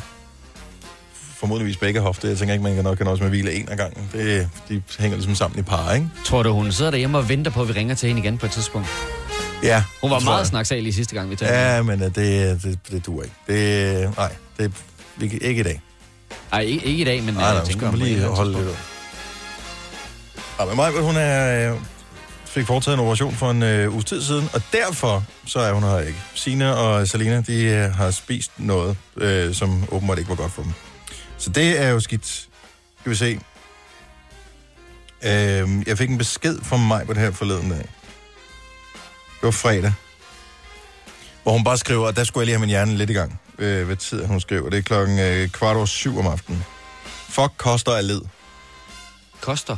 Ja, og der skal jeg lige, du ved, Åh, oh, ja, okay. Hun er gået i gang. Nikolaj Koster Valdau. Ja. Så skriver jeg tilbage til hende. Så er du i gang. Vi har punket hende længe, ikke? Hun må ikke bevæge sig, fordi hun har fået opereret hoften, og hun skal holde sig ro. Så er du i gang. Og så skriver jeg så til ham som en kommentar. Han er et lam i forhold til senere personer. Det føler jeg ikke er at spoil noget for Game of Thrones, som hun er gået i gang med. Ej, du siger jo bare, bare vent. Ja. Det bliver bedre. Oh dear, skriver hun så. Så skriver jeg, you like? Ved sgu ikke rigtigt. Hvor meget har du set? En episode. Så er det sådan lidt, kom nu. Og så skriver hun, jeg tager dem i næste uge. Og så, har du bedre ting for? Nej. Ej, det er jo ikke, fordi hun skal op og støvsuge, vel? Nok ikke. Men, men jeg vil også sige, et afsnit, det er godt nok heller ikke at gå linen ud, synes jeg, eller planken ud. Der skal man altså lige komme De lidt længere fleste serier, dem skal man lige igen to-tre afsnit før, man sådan helt kan vurdere, om der er noget eller ikke er noget. Jeg tror, vi Men fair nok, hvis ikke man gider. Hvis ikke, det første afsnit. hvis ikke man gider. Det kan jeg godt huske, hvad der sker i første afsnit. Skal jeg fortælle bare lige ganske kort? Ja, ja, jeg, jeg, jeg, Daenerys utrolig klamme bror tvinger hende til at tage tøjet af. Er det der? Ja. Er det ikke også der, hvor der er en halshugning? Ude øh, en eller anden desertør, der bliver halshugget? Det kan jeg ikke huske. Jeg kan huske, at Daenerys tager tøjet af. Eller bliver tvunget til tøjet af. Om bevares, det printer sig jo også ind på en eller anden måde. Ja, det må man sige. Så øh, sådan er det. Men øh, jeg tvivler på, at hun har fået set det, fordi jeg tror, hun er blevet lige så firkantet omkring at se Game of Thrones, som jeg er omkring at se Top Gun. Men jeg vil sige, det der så er lidt farligt, det er, hvis hun så går i gang for alvor i dag, så er jeg bange for, at hun bliver hugt på det, og så er det ikke sikkert, at vi ser hende næste uge. Så tror hun siger, nej, jeg tager lige nu mere. Ja, ja, jo, nej. Hun skulle være gået i gang i sidste uge jo, så Hun passer kan det. stadigvæk godt nå det. Ja, så skal hun æder med. 73 afsnit. Det er ikke sangsnås. På nu. Ikke noget problem. Hun har ikke, altså, hun må ikke bevæge sig. Så det går fint nok. Nu ser vi, hvornår hun kommer tilbage. Vi får da heldigvis lidt kvindeligt selskab på besøg lidt senere her til morgen. En halv times penge. Eller lidt mindre faktisk. Øh, så får vi øh, statsministerkandidat og formand for Socialdemokratiet. Mette Frederiksen. Det er ikke engang Socialdemokraterne, det er Socialdemokratiet. Ja, de skifter navn. Øh, men øh, hun kommer på besøg, og vi skal tale musikalsk valgkamp her til morgen. Og jeg, du, har du et forslag til, hvorfor noget musik? Øh, hun måske kun tænker sig at høre. Ja. Baseret udelukkende på fordomme. Ja, og øh, jeg var så lige inde og google hendes alder, og jeg håber godt, man må tale om en kvindes alder i den her sammenhæng. Hun er 41, Ja. så det er måske lige gammelt nok, men jeg tænker jo Simply Red, naturligvis. Jeg er ked af, det var nøjagtigt den samme joke, vi havde. Det var faktisk også mit øh, forslag. Og jeg tænkte, at alle sange med øh, Simply Red, så har der jo øh, været meget snak om, bliver der fremlagt en økonomisk plan, eller bliver der ikke fremlagt en økonomisk plan? Så jeg tænkte jo, at hendes sang måtte være af alle Simply Red med Money's Too Tight to Mention.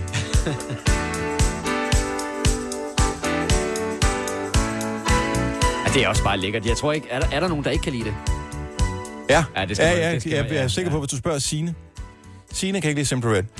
Nej, det har hun jo snak, sagt noget om på et tidspunkt. Men Jamen, hun, kan også, ikke lide, hun kan ikke lide is, og øh, hun kan ikke lide Simply Red. Og hun kan ikke lide sange, hvor folk de fløjter. hun kan ikke lide livet, med andre ord.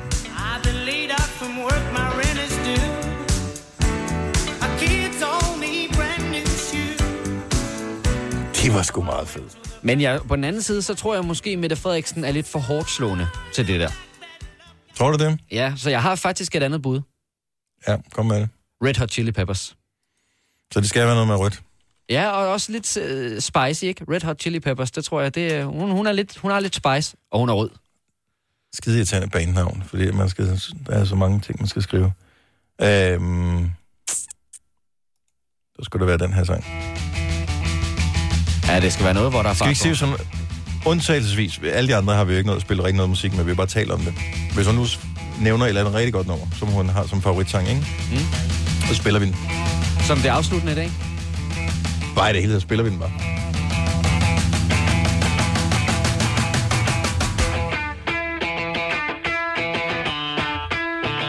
Jeg vil sige, hun tager stikket 100%, hvis hun øh, siger, at det her er hendes favoritsang. Måske nogle af hendes folk lytter med nu og allerede briefer hende op på, at det er det, hun skal mene, når hun kommer herind. Ja, altså, så skal der være nogen, der lytter med ud på gangen, for hun er inde hos vores øh, naboer lige i øjeblikket. Men jeg har hils på hende. Hun er frisk og glad efter det. Når du har sagt hej til hende her til morgen? Ja, ja, ja. Okay, super.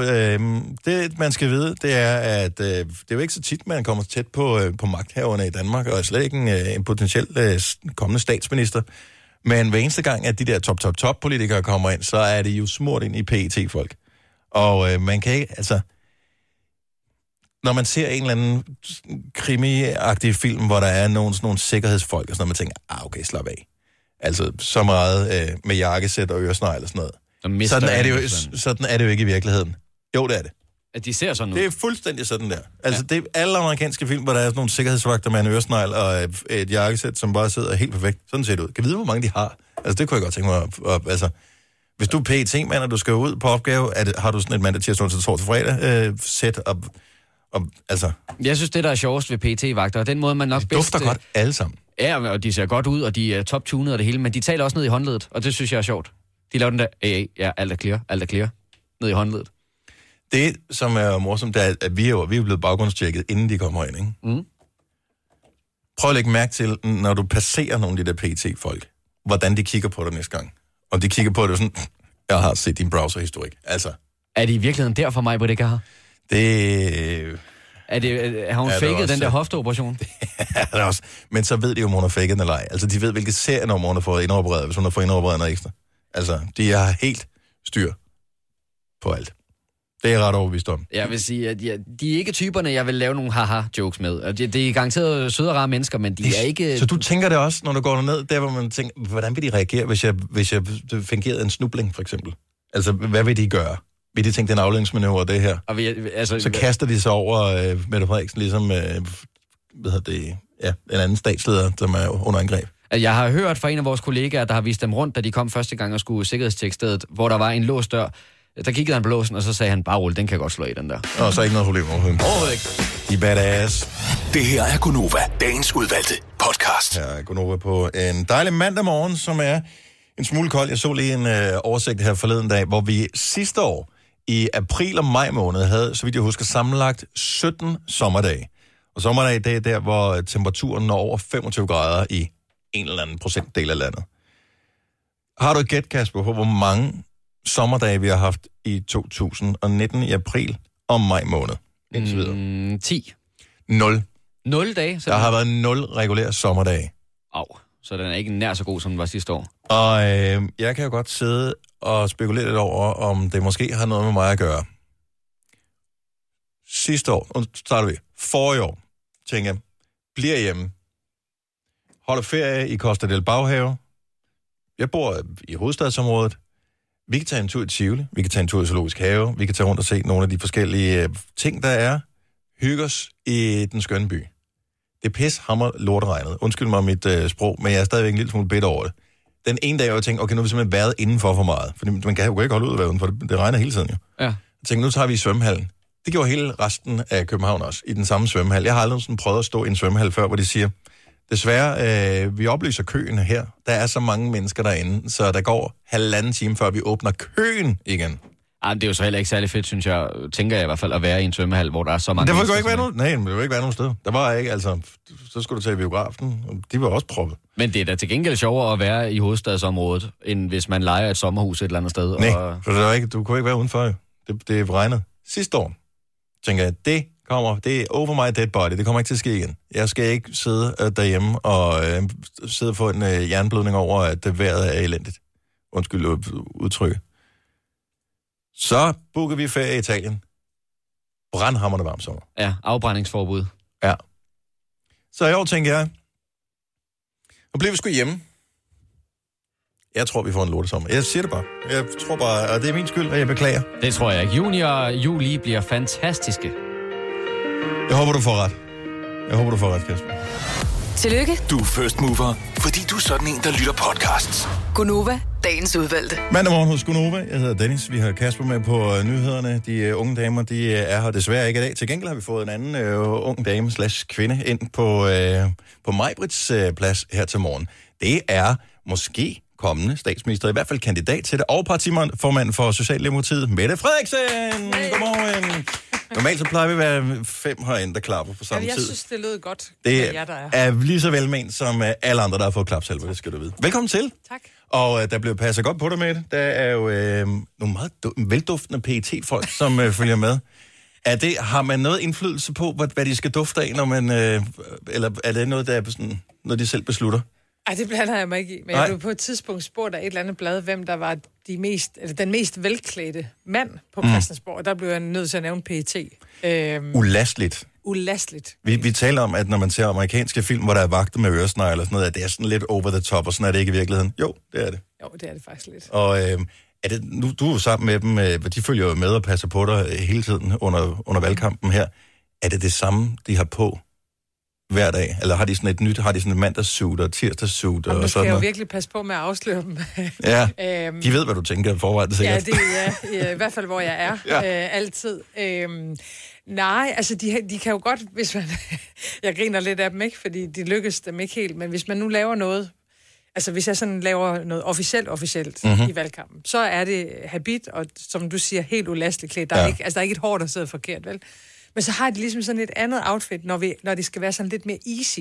Ah, For eksempel, når, når jeg gik med i klimamarschen i lørdags. Og der må man bare sige til dem, det er ikke særlig easy, Nej.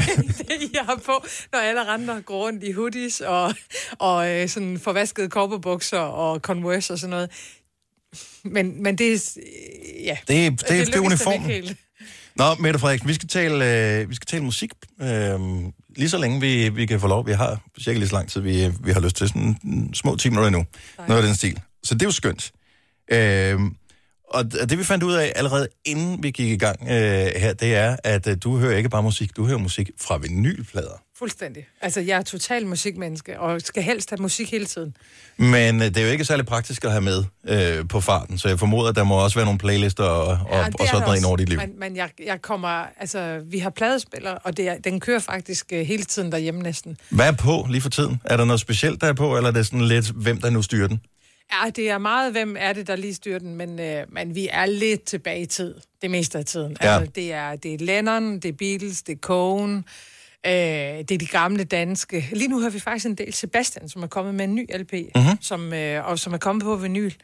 Og jeg synes jo, det er mega fedt, at der også begynder at komme nye udgivelser på øh, vinyl. Så den, øh, jeg tror faktisk, det den, den satte jeg på i går aftes. Vi har jo øh, gjort det med alle de forskellige øh, politikere, vi har haft inde her i forbindelse med valgkampen. Øh, haft vores lille fordomsskets på, hvorfor noget musik man hører. Okay. Øh, og det er uden at have researchet synderligt meget i det, fordi man kunne sikkert godt google, at du havde været til en eller anden koncert på et tidspunkt. Så her er, øh, normalt har vi fire bud, nu er vi kun Kasper og jeg, så nu får du to bud. Øh, det ene bud på, hvorfor noget musik du kunne høre, det var øh, det her band. Og det er jo udelukkende taget ud fra, at du er socialdemokrat, så derfor så hører du selvfølgelig Simply Red. Men er vi for poppet her, eller hvad? Eller sådan, ja, det, det skal være den lidt mere rockede. Ja, altså du kan finde et uh, amerikansk band, hvor ordet red indgår, Ja. som jeg lytter mere til. Og øh, det kunne være det, som vores producer øh, Kasper han foreslår. Red Hot Chili Peppers. Præcis. Har du været til koncert nogensinde med Red Hot Chili Jeg er Peppers? på Roskilde. Mm-hmm. Hvor langt i... Øh, hvor langt op i øh, gelederne stod du for at opleve den koncert? Er det, Øh, ikke særlig langt øh, op. Nej. Så du, ikke, du bryder dig ikke om øh, det der med, øh, når, det, når det bliver for vildt, eller hvad? Jo, men Jo. Øhm, det var... Øh, øh, jamen, det var nogle af andre omstændigheder omkring okay. Roskilde. Da jeg hørte Metallica på Roskilde for nogle år siden, der stod jeg længere frem. Er det ikke, det må være sådan lidt det der med, når man så, nu er du så statsministerkandidat også, når du er partiformand og alle de der ting. Altså, der er nogle ting, som man kunne før, hvor man ikke var eksponeret på samme måde. Det kan du vel, altså du ved jo godt, hvis du står forrest og, øh, og lever dig helt ind i musikken til en koncert, så står der nogen ved siden af og, og tænker et eller andet. Og Er hvad det- så? Og det har du det okay med? Fuldstændig. Altså, øh, lige, altså jamen, man skal jo opføre sig ordentligt som statsministerkandidat Ja, ja. i Jo, jo, bevares. sammenhæng, men, men øh, selvfølgelig kan man da gå ud og øh, høre en god koncert og også leve sig ind i musikken. Så det er ikke, du er Jeg ikke kun til sid ned i koncerter i Royal Arena, jeg hvor er du har pladserne. ikke til sidde nede i koncerter. Der skal stå så. Jeg skal stå op til koncert. Gør den sidste ord til. Den sidste koncert... Ja, men det er, det er, der er gået for lang tid. Men du har også haft travlt, jo. Ja, men må ikke den... Ja, den sidste... Og det var en presbal, vi smed ud Ja, her. det var en... Pra- Ja. ja. men det tror jeg faktisk øh, var en øh, sædekoncert, fordi det var Dylan. Nå, ja. Ja, den Der er en stor del af publikum, det er jo ikke så godt til bens længere. Nej. Øh, men, men ellers, øh, altså, min, min yndlings, yndlings, yndlingskoncert, det er, det er Springsteen. Ja. Og der har jeg prøvet både at sidde bænket i parken, og det er bare ikke fedt. Nej. Øh, og så har jeg også set ham. Men det er, godt at have noget, det er godt at kunne hvile benene lidt, fordi han får, han, det, hans koncert er jo fire timer. Ja, men jeg var til den der magiske koncert på Roskilde for nogle år tilbage, mm. som øh, alle Springsteens fans stadigvæk taler om, hvor han bare spillede, og han blev ved, og han blev ved, og han blev ved. Og det, det var en af de der magiske sommernetter, hvor det aldrig bliver helt mørkt, og vejret var godt, og alle stod sådan i bare arme. Orange scene, tre generationer. Det, altså, han, altså, og ham og bandet jo ikke mindst, er eminente til koncerter. Er der nogle, nogle øh, musikere, hvor du tænker, du ville blive starstruck, hvis du mødte dem i virkeligheden? Altså, ville Springsteen være sådan en? Ja, det vil han. Det vil han. Det kan jeg godt forstå. Der er det ikke sikkert, at goddag vil være nok. Ja, nej, det er sådan lidt. Og hvad, og hvad siger man så, hvis man tror, jeg, øh, jeg har nydt din musik i mange år. Altså, hvordan holder man, øh, hvis man ved, at det er så lidt... Men har du haft chancen? Nej. Nej. Nå, nu talte du øh, vinylplader og sådan noget øh, tidligere, så din første plade må du også kunne huske. Det må have betydet et eller andet for dig. Altså, jeg kan, jeg kan stadigvæk huske det der med, at jeg havde de her 110 kroner, som en LP kostede, dengang jeg købte min første. Og gik ned og betalte det ned i butikken. Og det var sådan... Altså, man, det var som at have en guldbar, man skulle have hjem. Man passede så meget på det, man tænkte, at man ikke gå i stykker. Jeg elskede det der. Jeg kan stadig huske øh, pladen og fornemmelsen og sådan noget. Hvad, hvad var din første? Jamen, den første øh, plade, øh, der var min egen, den fik jeg faktisk med Se og Hør i Ja. ja. 1984. Var det sådan en af de der sådan bløde, øh, Øh, jeg typisk tror, sådan noget farvet? Ja, ja, ikke? Og man kunne bøje den. Og det var Kirsten og Søren, efter de lige havde vundet det danske. Den kan jeg godt huske, den tror jeg Og også, vi havde derfor- derhjemme. Ja. Ja, og fantastisk. Og det var jo kun starten af mange succeser for Kirsten og Søren. Derfor var den første plade, jeg købte, det var også en single, det var nemlig Harace, som jo vinder Åh, det Diggaloo svenske Diggalay. Grand Prix i Ja. 1984, og efterfølgende internationalt. Så det er faktisk den første, jeg køber. Så var jeg på det tidspunkt, måske lige lidt efter, med i en Wham-klub. Oh, nu snakker Uh. du. Nu snakker du. Og det var med Brian og Jens og Per. Brian, Jens og Per, og så mig. Det var, Så det var, det var klubben. det var Wham-klubben. Hvad var det for en sang, der ligesom gjorde, at I lavede Wham-klubben? Var det Wake Me Up Before You Go Go? Nej, det var, det var øh, julesang. Nå, Last Christmas, det var lidt, altid lidt akavet at spille den, øh, når det ikke er december, men vi kan godt lige høre lidt af den alligevel. Den holder jo stadigvæk. det er fantastisk, jo. Og jeg ved, når vi skruer ned for den lige om lidt, så er der stadigvæk folk, der skriver til os, ej, spil nu det hele. Men det tror jeg, fordi... Men Hvor, jo- hvornår blev du så sådan en, en, en rockpige? Det der, det bliver næsten ikke mere poppet end det her, jo. Nej, nej, men jeg kan, jeg kan også godt pop. Ja. Øh, men det kommer lidt senere, fordi efter Wham, så går jeg ind i den vildeste MJ-periode. Mm-hmm. Øh, og jeg kørte jo... Øh, nu ved, tør man næsten ikke tale om Michael Jackson mere, altså fordi det, der er så mange omstændigheder omkring ham, som virkelig ikke er gode. Men musikalsk er han jo i mine øjne en af de største, Ja. verden nogensinde har haft. Og jeg havde sengetøj med ham. Ja. Var det bad sengetøjet? Ja, Ja. lige præcis. Ja. Og så havde jeg en, øh, altså en full-size plakat over min seng. Så når jeg vågnede om morgenen, så, kunne jeg, så kiggede jeg ind på I ham. loftet? I lo- på lo- altså i loftet. Så sengetøj på, loftet, og så ved siden af sengen, der var der et spejl, hvor han var indgraveret. Okay, så, så er jeg- du også gået all in på den her. Så når jeg så mig selv i spejlet, så så jeg også ham. Så der var en uh, Michael Jackson på, og så kommer det så kommer det op i 90'erne, der, øh, der bliver det mere rocket. Men hvilken sang med Michael Jackson var det? Altså, fordi det må have været hele den der bad-periode, ikke? Sådan det noget var midt Mirror. 80'erne, slut 80'erne. Man in the Mirror. Man in Jeg har lige et, et spørgsmål, som ikke er musikalsk karakter, men som alligevel ligger mig meget på sinde. For jeg er Fynbo, øh, og du er nordjyde. Og øh, da vi har øh, Fynbo og nordjyder en ting til fælles, men så er der alligevel den lille Altså forskel. Det er lige præcis brunsvigeren. Okay. Men, og, og der, der tænker jeg jo på, øh, hvis du får serveret en brunsviger, det, tænker, det, det er vel sådan en, man får til fødselsdag i Nordjylland også. Ja, ja, jeg bager altid brunsviger, når der er fødselsdag derhjemme. Der, hvor øh, vi går lidt fejl af hinanden, nordjyder og Flødeskum.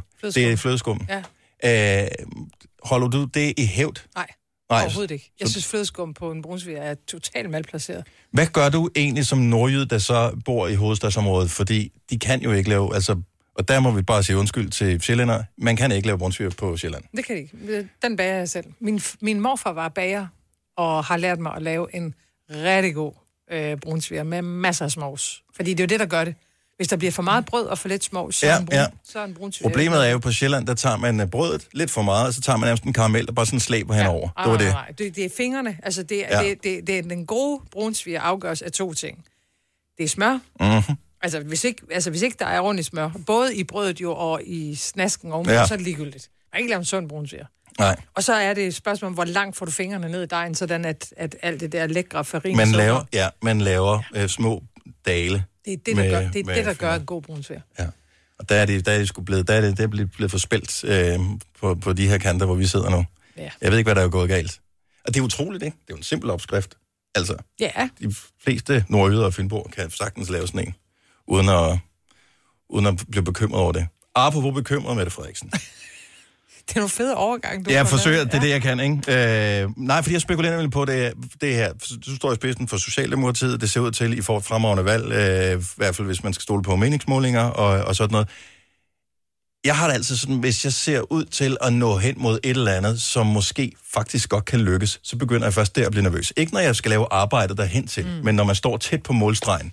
Hvor, altså, frygter du en lille smule det der med, hvad nu, hvis du rent faktisk står og så skal levere på, på dagen der den 5. juni eller 6. når du når I vågner op efter en god fest? Altså, du tænker, om jeg i virkeligheden frygter, at det går godt? Ja, ja i virkeligheden. Ja. Eller er sådan lidt, at det måske det er den største spænding, at jeg tænker, shit, jeg kan rent faktisk, måske lykkes det her faktisk. Nej, det, den, har jeg, den har jeg faktisk slet ikke. Øh, øh, fordi jeg er så gammeldags, hvad man jo også kan høre på min musiksmag, at jeg er, at, øh, at jeg vil simpelthen ikke stille mig op foran jer, altså danskerne, mm. over en bred kamp, medmindre jeg er sikker på, at jeg kunne klare opgaven. Øh, jeg har fået budet en gang før tilbage i 2005, mm. da vi skiftede formand. Der var jeg helt sikker på, at jeg var for ung. Øh, der var simpelthen ikke kilometer nok i benene. Det er en anden situation nu, så jeg frygter, jeg frygter på ingen måde øh, hverken forhandlingerne om en ny regering, eller det at skulle være statsminister. Men jeg har selvfølgelig en anden bekymring, og det kan jeg jo lige så godt være ærlig om. Mm. Og det er jo den der fornemmelse af, at, øh, at lige nu ligger det rigtig godt til, men man kan også tabe det øh, på gulvet, ikke? At der kan ske noget, og øh, Der har man lært af historien, at uh, it ain't over till the fat lady sings. der er ikke noget som helst, der afgør nu. Og der er lidt for mange, kan jeg mærke, der kommer hen til mig og siger, i hvor det går godt med det, og mm. det, det, det skal helt sikkert nok lykkes, og derfor kan jeg godt stemme på et andet parti. Ja. Hvis I, hvis I alle sammen gør det, så kommer det jo ikke til at gå godt. Altså, så, der er jo også noget i for mig at sige, hvis man gerne vil have en ny regering, så skal man jo hen og stemme på Socialdemokratiet. Men en god europæisk valgaften i går, en fantastisk flot stemmedeltagelse og sådan noget, det må jo også være, det må være dejligt at, uh, at gå ind i det sidste, det, det sidste træk i valgkampen med, med den i, i baghånden, tænker jeg. Helt sikkert. Det var hyggeligt, du kom på besøg her. Vi må spille nogle vinylplader næste gang. Det synes jeg, vi skal Det er med, med knitren og alt muligt. Så, tager, så hører vi noget Bob Dylan og noget Beatles. Den er jeg altså med på. Og det fede er altså, at der, der er masser af pladebutikker rundt i landet, hvor man kan få genialt gode plader for en 20'er. Stadigvæk. Så er det bare at komme afsted. Uh, husk at komme afsted den 5. juni, der er Folketingsvalg. Mette Frederiksen fra Socialdemokratiet. Tusind tak, fordi du kom og besøgte os. Det er mig, der siger tak. Gunova, dagens udvalgte podcast. Så er vi løbet tør for. Vi er også løbet tør for tid. Tak fordi du lytter med. Ha' det rigtig dejligt. Vi høres ved. Hej hej. Hej hej.